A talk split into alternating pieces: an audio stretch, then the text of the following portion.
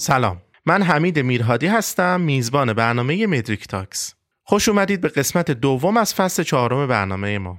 چند ساله همه دارن از اهمیت قصه و روایت نه فقط توی کتاب و فیلم ها که توی بخشای حتی به ظاهر بی ربطی مثل کسب و کار حرف می‌زنن. واقعا روایت کردن توی دنیای امروز ما خیلی مهم شده. اصلا همین فضاها و قالب‌های رسانه‌ای جدید مثل اینستاگرام و پادکست ها از جمله خود همین برنامه ما با این نگاه یه فرصت و مجال برای بازگو کردن روایت. برای اینکه آدمها رو به صورت کنشمند و آگاهانه در جایگاه یه راوی پرشور و تمام وقت قرار بده. این قسمت متریک تاکس درباره همین داستان توی زندگی روزمره ماست. اما راوی این داستان یعنی سخنران سی و دومین برنامه مدریک تاکس نگاه متفاوت و حتی انتقادی به روزگار ما و قضیه انگار همیشگی و اجتناب ناپذیر روایت توی اون داره. اینکه درسته که انگار همیشه پای یک روایت در میونه اما شاید راوی شدن هم همیشه به این سادگی ها نباشه. ما توی این قسمت با افتخار میزبان دکتر نوید پور محمد رضا هستیم که توی حوزه های سینما و شهر و روایت دستاوردهای مطالعاتی و نوشتاری ارزشمندی داشته. شما رو دعوت می‌کنم به شنیدن این قسمت و سفر به دنیای نوید پور محمد رضا. سلام و ارادت. من امروز می‌خوام از این صحبت بکنم که چرا از یه جایی به بعد تو زندگیم یعنی تو همه فعالیت های پژوهشیم کاریم حتی زندگی روزمرم چرا روایت نقش خیلی خیلی پررنگی پیدا کردش؟ چرا همه فعالیت هام چرا همه فکر هام چرا زندگیم به طور کلی تحت شعاع روایت قرار گرفت و به این فکر کردم که هر چیزی باید خصلت روایی پیدا بکنه و اینو باید در یه خط روایی بشونم تا هم خودم بفهممش هم بتونم برای دیگران معنادار بکنمش. البته یه چیزی رو باید مد نظر قرار بدیم. من تماما به شکل آگاهانه و آمدانه هم این کارو نکردم. همون جوری که روایت شناسا میگن اساسا پیوند زندگی و روایت چیزی نیستش که تو خیلی آگاهانه برقرارش کنی. یعنی بگی که یک دو سه پیوند برقرار شو بین زندگی و روایت. بلکه خیلی اوقات این پیوند یه پیوند ذاتیه. یعنی اساسا به قول روایت شناسا ما برای اینکه خودمون رو بهتر بشناسیم به روایت پناه می‌بریم. به قصه پناه می‌بریم. ما در واقع از طریق قصه هایی که درباره خودمون و دیگران تعریف می‌کنیم که قادر هستیم به درک عمیقتری از خودمون اونها یا به طور کلی جهان دست پیدا بکنیم. پس در واقع می‌خوام بگم بخشی از این فرایند ناخداگاهه بخشیش کاملا شهودیه. یعنی من بدون اینکه تصمیم قبلی گرفته باشم این کار را انجام میدم. ببینید یه بار به زندگی های خودتون رجوع بکنید. وقتی که یه آدم تازه‌ای رو می‌بینی خب در مراحل ابتدایی تو با یه جور آشنایی اولیه طرفی فقط نام رد و بدل میشه یا نام فامیل رد و بدل میشه. اما از یه جایی به بعد وقتی که در حقیقت این آشنایی به مرز دوستی نزدیک میشه معمولا ما عادت داریم که گوشه های زندگیمون رو برای طرف مقابل برای اون دوست تازه یافته نقل بکنیم. تو وقتی که شروع می‌کنی به نقل کردن گوشه های از زندگی چیزهایی که از سر گذروندی بدون اینکه کسی کلید آنو بزنه بدون اینکه خودت آگاه باشی در هیئت یک قصه گو داری ظاهر میشی و به شکل طبیعی مهارتهایی رو با خودت داری. نگاه بکن چیکار می‌کنی. حوادث بی اهمیت زندگی تو همه رو حذف می‌کنی. زمانهای مرده رو کنار می‌ذاری. روزهای تکراری رو منقبض می‌کنی در اون یک روز واحد. زمان کشتار تقویمی رو تبدیل می‌کنی به زمان هدفمند روایی. مثل یک قصه گو مثل یک تدوینگر داری عمل می‌کنی. شبیه به چیزی که اینجا شما الان دارید می‌بینید.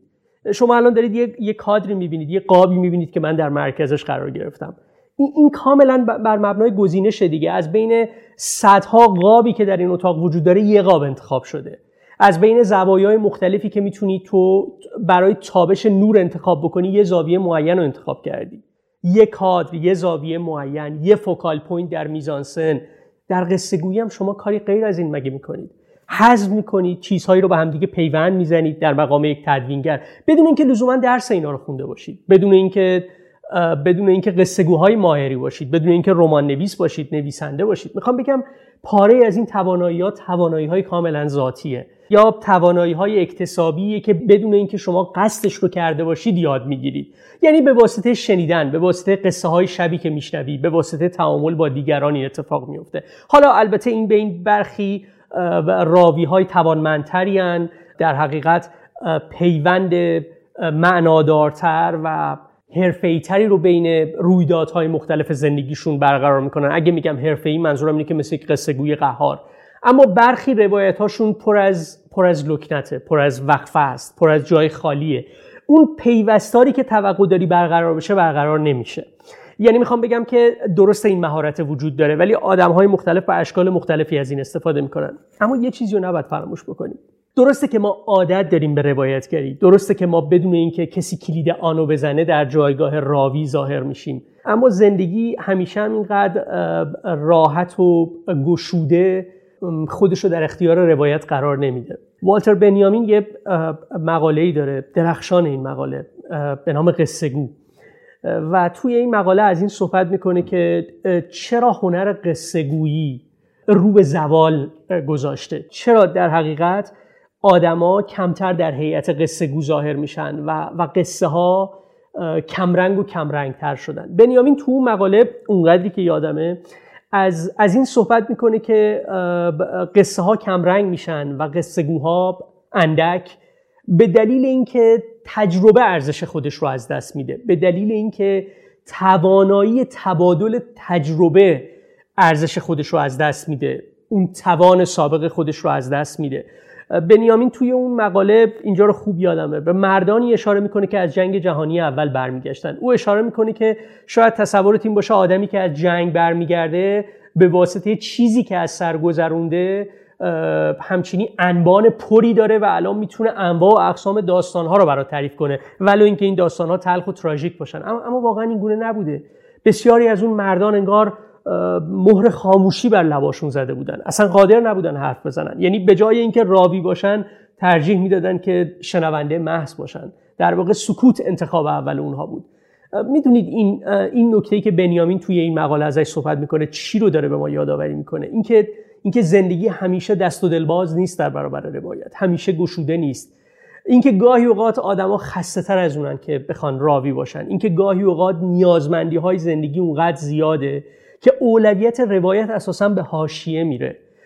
اینکه گاهی اوقات تغییرات سرعت تغییرات انقدر زیاده استرار و جابجایی انقدر در زندگی تو حس میشه که اصلا فرصتی برای روایت کردن باقی نمیمونه. چیزی ثابت نیست که بخوای روایتش بکنی بلکه در واقع تو در پی تغییرات داری همینجوری میدوی و جلو میری. گاهی اوقات اینقدر ترس و تردید بر آدم غلبه می‌کنه که آدم ترجیح میده فقط سکوت بکنه. بنابراین اگر از پیوند روایت و زندگی صحبت می‌کنیم درست این جاده جاده دو طرف است.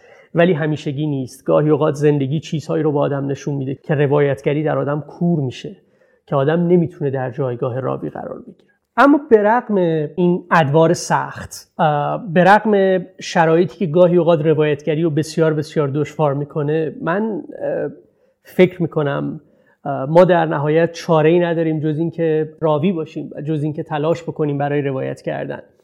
اجازه بدید اینجا سعی بکنم ماجرا رو پیوند بزنم به وضعیت خودمون به شرایطی که ما امروز داریم توی زندگی می‌کنیم. سالها پیش شاید 17 18 سال پیش یه جوونی که من بسیار از او چیز یاد گرفتم یک اصطلاحی رو مطرح کرد البته منظورم این نیستش که این اصطلاح رو اولین بار او مطرح کرده ولی من از او خوندم و شنیدم. من سنم خیلی کمتر بود دوره لیسانس بودم و کسی که چند سال از من بزرگتر بود امید مهرگان در اون روزها یعنی نیمه ابتدایی دهه 80 از یه چیزی صحبت می‌کرد به نام تفکر استراری در واقع از این صحبت می‌کرد که چرا در شرایط اون روز ایران که بعید بدونم با شرایط امروز ایران خیلی فرقی کرده باشه از این صحبت می‌کرد که چرا تفکر اساسا این خصلت استراری داره؟ چرا نمی‌تونه از سر تمرکز از سر تومعنینه چرا نمی‌تونه با مداقه انجام بشه؟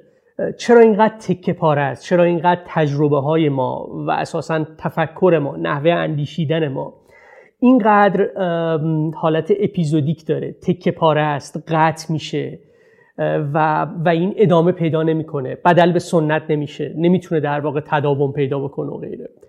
از اون سالها این استراریه با من بوده و, و فکر می‌کنم خیلی چیزا تو این سالها تغییر کرده. اصولا در واقع دوروبر ما شهری که داریم تو زندگی می‌کنیم آدم ها دائما در حال پوست انداختنن دیگه. احتمالا همه شما هم اینو تجربه کردید که دوستان ده سال پیش شما خیلی هاشون دیگه دوستان لحظه اکنون شما نیستن. به این معنا که نمی‌تونید به سادگی اونا رو ببینید بلکه مهاجرت یک فاصله ای انداخته که این دوستی رو تبدیل به یک خاطره کرده. در شرایطی که هر چیزی داره تغییر می‌کنه شاید بی ترین چیزی که ما در تمام 15 20 سال گذشته داشتیم همین مفهوم استرار بوده. ممکنه بعضیا بگن که این که فقط مختص ایران نیست. این به شکل جهانی داره تجربه میشه دیگه. سرعت زندگی بالا رفته و بعدم از تعابیری استفاده کنن مثل نمی‌دونم واقعیت زندگی در کلان شهر مدرن واقعیت زندگی در کلان شهر پست مدرن. من واقعا مخالفتی با این چیزا ندارم ولی فکر می‌کنم اگر اگر می‌خوایم سراغ روایتگری بریم بهتره که در واقع موقعیت ها رو زیل این عناوین توضیح ندیم. یعنی بیشتر از اینکه دنبال اشتراک باشیم به افتراق فکر کنیم. یا در واقع به یک نمونه مشخص به یک مورد مشخص فکر کنیم. توضیح دادن پدیده ها زیل اینکه نمی‌دونم این ویژگی مدرنیته است یا این ویژگی پست مدرنیته است. من فکر نمی کنم دردی از ما دوا بکنه و اساسا فکر نمی کنم خیلی با روایت بتونه پیوندی برقرار بکنه. این بیشتر یه جور همین نظریه پردازی کردن شهر دادن این ماجراست مفهوم پردازی کردن. روایت با یه چیز دیگه ای سر و کار داره. تجربهش انزمامی تره خاصتره ویژه تره منفردتره و سعی می‌کنه اینقدر سریع علت پدیده ها رو زیل چتر فراگیر این مفاهیم قرار نده بلکه سعی می‌کنه موردی تر فکر کنه. ضمن اینکه اینم بعد اضافه بکنم که من در نهایت تجربه زندگی در کلان شهرهای مدرن یا پست مدرن جهانی رو ندارم که بخوام از شباهت و افتراق اینا صحبت بکنم. من در نهایت می‌تونم در بهترین حالت اگر راوی خوبی باشم اگر خوب دیده باشم من در نهایت می‌تونم راجع به شرایط ایران و باز مشخصتر از زاویه کلان شهر تهران صحبت بکنم.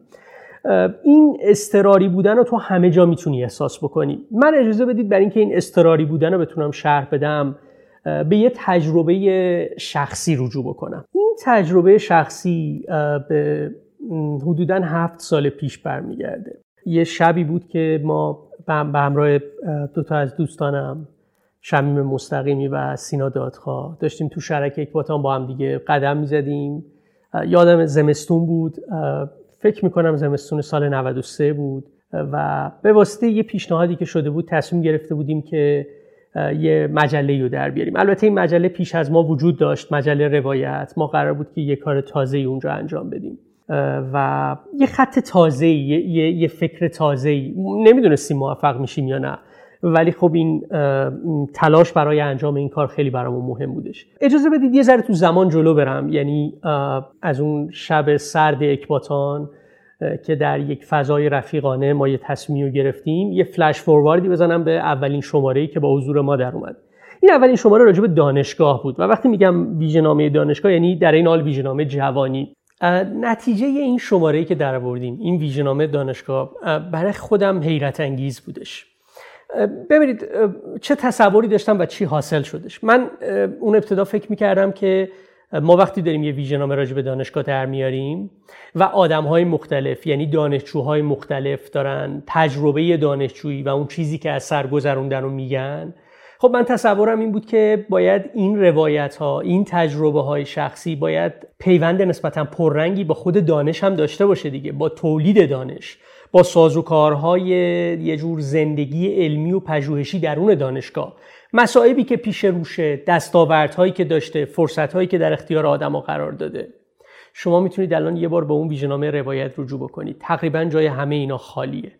در واقع تجربه دانشگاه در اون شماره بیشتر از اینکه تجربه درون دانشگاه باشه تجربه بیرون دانشگاه بود. ما داشتیم ویژنامه دانشگاه در می آوردیم ولی بیشتر از اینکه بتونیم بحث بکنیم نمی‌دونم راجع به تجربه تولید دانش نمی‌دونم کار پژوهشی و غیره. نتیجه این بود که داشتیم نسبت دانشگاه با بیرون دانشگاه رو میخوندیم. یعنی آدما معطوف به این قضیه بودن.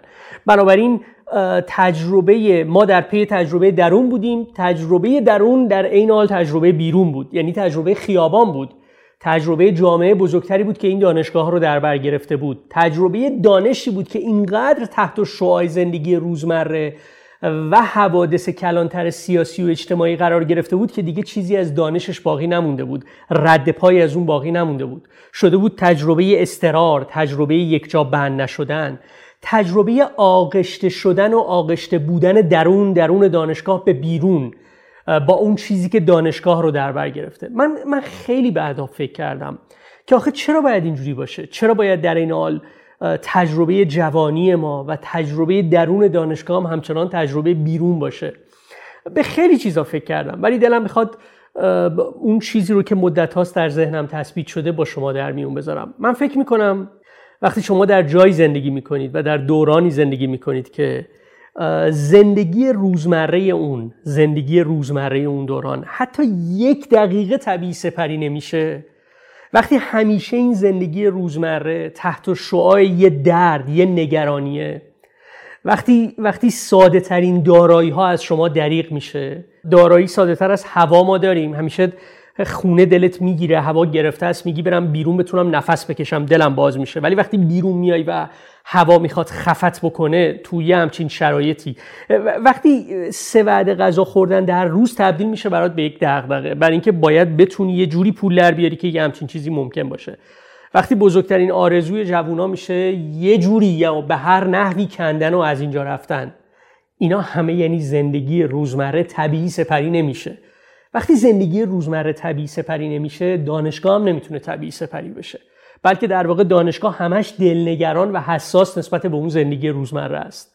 آن چیزی که ما در شماره پنجم یا ویژنامه دانشگاه روایت داشتیم در واقع تجربه دانشگاهی بود که دائما دلنگران بیرون از دانشگاه. تجربه دانشگاهی بود که نمی‌تونست متمرکز بشه. تجربه دانشجویی که نمی‌تونست متمرکز بشه. من به شوخی به یکی از دوستانم می‌گفتم توی این شرایط به نظر من تمرکز خودش عمیقا یک کنش غیر اخلاقیه. یعنی تو اساسا چجوری می‌تونی آدم متمرکزی باشی؟ مگه بیرون رو نمی‌بینی؟ مگه شرایط رو نمی‌بینی؟ چجوری در واقع می‌تونی یه پژوهش 700 صفحه‌ای جلو ببری؟ من یادم این ایده بود که امید مهرگانم تو اون تفکر استراریش مطرح می‌کرد که تو این شرایط چجوری میشه متمرکز بود و یک کار در واقع پژوهشی یا علمی از با تومعنینو از سر صبر انجام داد. دوستی دارم که سالهاست استرالیا زندگی می‌کنه. یه بار با هم صحبت می‌کردیم. در جوانی ما با هم دیگه بودیم.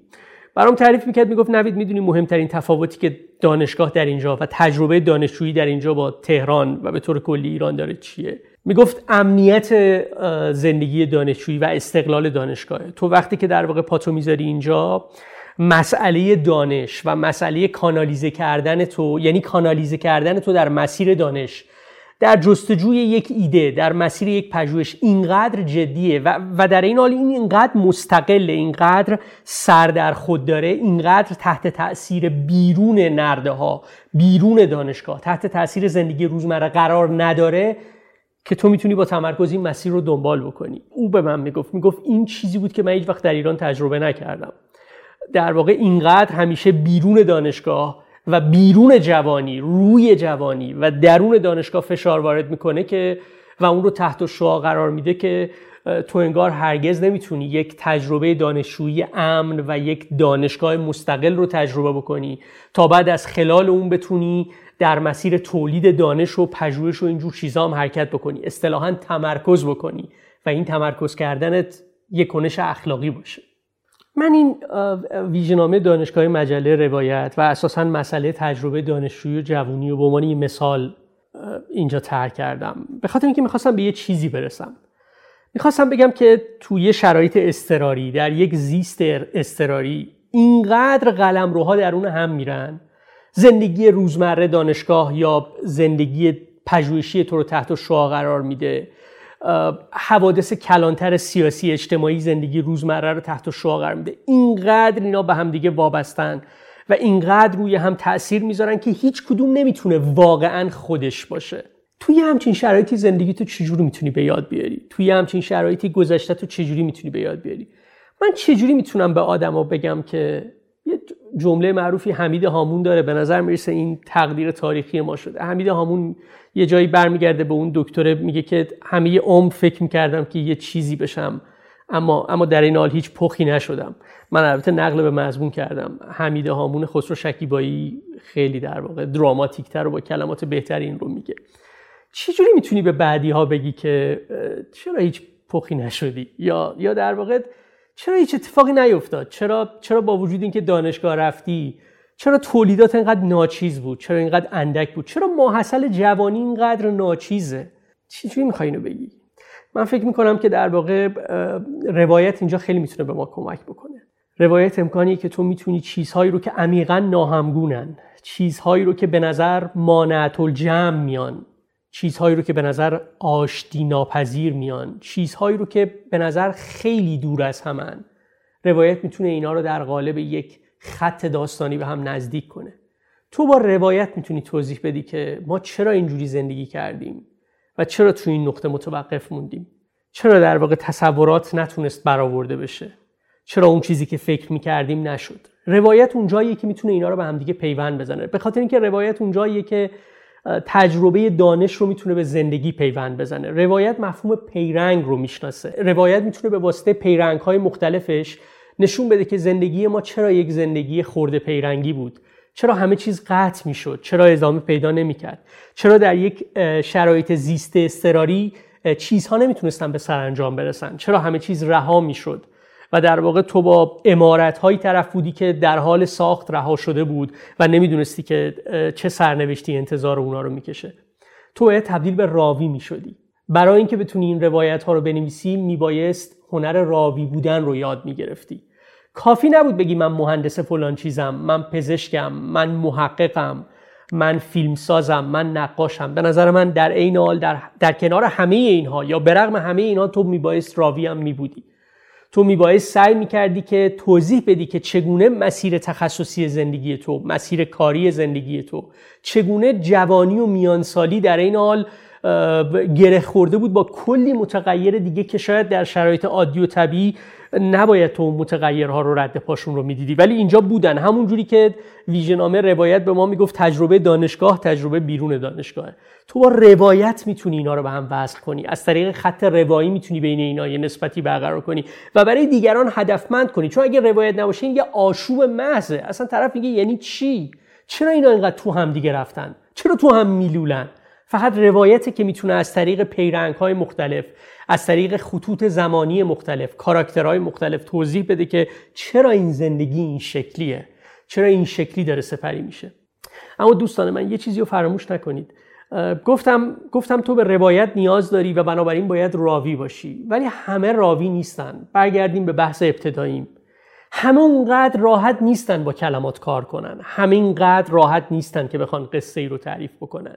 بعضی از آدما در واقع زندگی که بر اونها رفته تجربه هایی که از سر گذرونده رو نمی‌تونن در قالب یک خط روایی نقل بکنن. اونها نیاز به راویانی دارن که تجربهشون رو بتونه منتقل بکنه. می‌خوام اینجا بحثم رو با این تموم بکنم که ما فقط در واقع به راوی های دست اول نیاز نداریم به راوی های بیواسطه نیاز نداریم. روزی که ما کار تو مجله روایت رو شروع کردیم ذوق و شوق بزرگمون این بود که یک راوی دست اول باشیم. که در درجه اول راوی های زندگی خودمون باشیم. راوی های مدرسه هایی که از سر گذروندیم. راوی دانشگاه هایی که از سر گذروندیم. راوی خونه هایی که عوض کردیم. ولی همه چیز معطوف به ما بود. خیلی جنبه فردی پیدا می‌کرد. هر چیز زمان گذشت من به این نتیجه رسیدم که اگر تو به روایتگری باور داری باید بیشتر از اون به دیگری باور داشته باشی و به دیگری باید احترام بذاری و باید بهش اعتماد بکنی. خیلی از این دیگری ها مشکلات و مسائل زندگی بهشون اجازه نمیده که قصه گو باشن. همون مهر سکوتی که بنیامین ازش صحبت می‌کرد بر لبان اونا هم نقش بسته. اینقدر حرف نزدن اینقدر منفعل بودن که الان براشون سخته بخوان این کار رو انجام بدن. اینجا اونجاییه که اگر روایتگری برای ما مسئله است ما باید سعی بکنیم که از راوی بیواسطه زندگی خودمون تبدیل بشیم به یک راوی ثانویه. تبدیل بشیم به یک مفسر ثانویه تبدیل بشیم به راوی زندگی دیگران تبدیل بشیم به اختشاشی که زندگی دیگران داره از سر میگذرونه. این فقط کافی نیستش که تجربه جوانی خودت رو در قالب روایت در بیاری. بلکه بلکه مهمتر اینه که بتونی تجربه جوانی دیگران رو هم تبدیل به روایت بکنی. دوستان این روایت بسیار بسیار ارزشمنده. این روایت پایه تاریخ آینده است. بنیان تاریخی که سالها بعد تدوین میشه. به خاطر اینکه ما با یک روایت فیکشنال یا داستانی سر و کار نداریم. دیگه اینجوری نیستش که برم فلان فیلمو ببینم تا ببینم خودم رو می‌تونم توش پیدا بکنم فلان فیلم داستانی.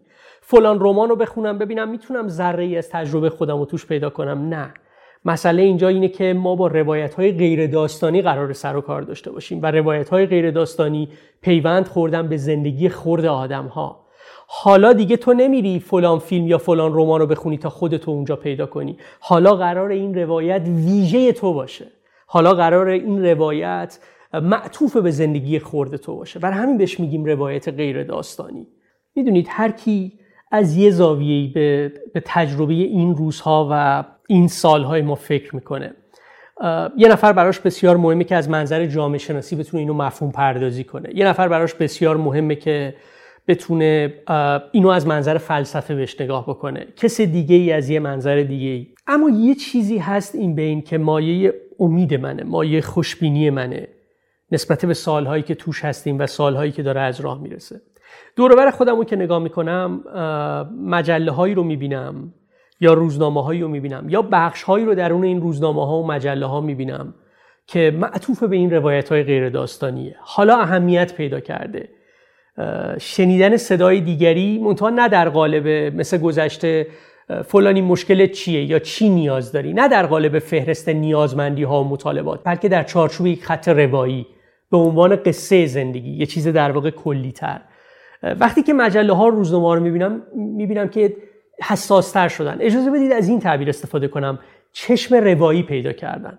وقتی پادکست ها رو دنبال می‌کنم گوش میدم به عنوان یه مدیوم شنیداری می‌بینم نسبت به این چیزها حساس شدن.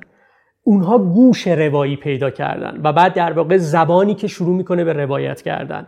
تاکید می‌کنم بسیاری از کسانی که این مجله ها رو در میارن یا در حقیقت این پادکست ها رو ضبط می‌کنن خودشون راوی ثانویان یعنی در واقع چیزی که دارن نقل می‌کنن بر خودشون نگذشته. اما اونا می‌تونن یک فضای روایی رو ایجاد بکنن. تا اون راوی های اولیه تا اون دیگرانی که شما تا دیروز صداشون رو کمتر میشنیدید بتونن در این فضای امن روایی شروع کنن به حرف زدن و شروع کنن به نقل کردن. این علاوه بر مجلات و پادکست ها و به طور کلی باید فضای مجازی هم اضافه بکنم. این تو فضای مجازی هم داره نمود پیدا می‌کنه. در توییتر در اینستاگرام و همه اینا خیلی دلگرم کننده است. اما علاوه بر اینها عرصه انتشارات رو هم در بر گرفته. منظورم از انتشارات کتاب هست. یعنی ناشرانی که نسبت به این قضیه دارن حساسیت نشون میدن. این چشم روایی این گوش روایی این ذهنیت روایی داره در گزینش کتاب ها خودش رو نشون میده. چه جوری میشه به آدما کمک کرد تا با هنر روایتگری بیشتر آشنا بشن. چجوری میشه به آدما کمک کرد که بر خستگی بر نیازمندی بر انفعال بر ترس و بر استرار غلبه کنن و تبدیل به راوی بشن؟ یه چیزی رو فراموش نکنیم. ادواری که در اونها سرعت تغییر بالاست سرعت جابجایی بالاست معمولا روایت رو پس می‌زنه. یعنی فرصتی به روایت نمیده برای اینکه زنده بشه یا نفس بکشه. در چنین ادواریه که اتفاقا باید از ضرورت روایتگری دفاع کرد. روایتگری ترمز تغییر رو می‌تونه بکشه و بهش می‌تونه یادآوری بکنه که کی بودی چطور به اینجا رسیدی و قرار از اینجا به چه نقطه‌ای برسی. ممنونم.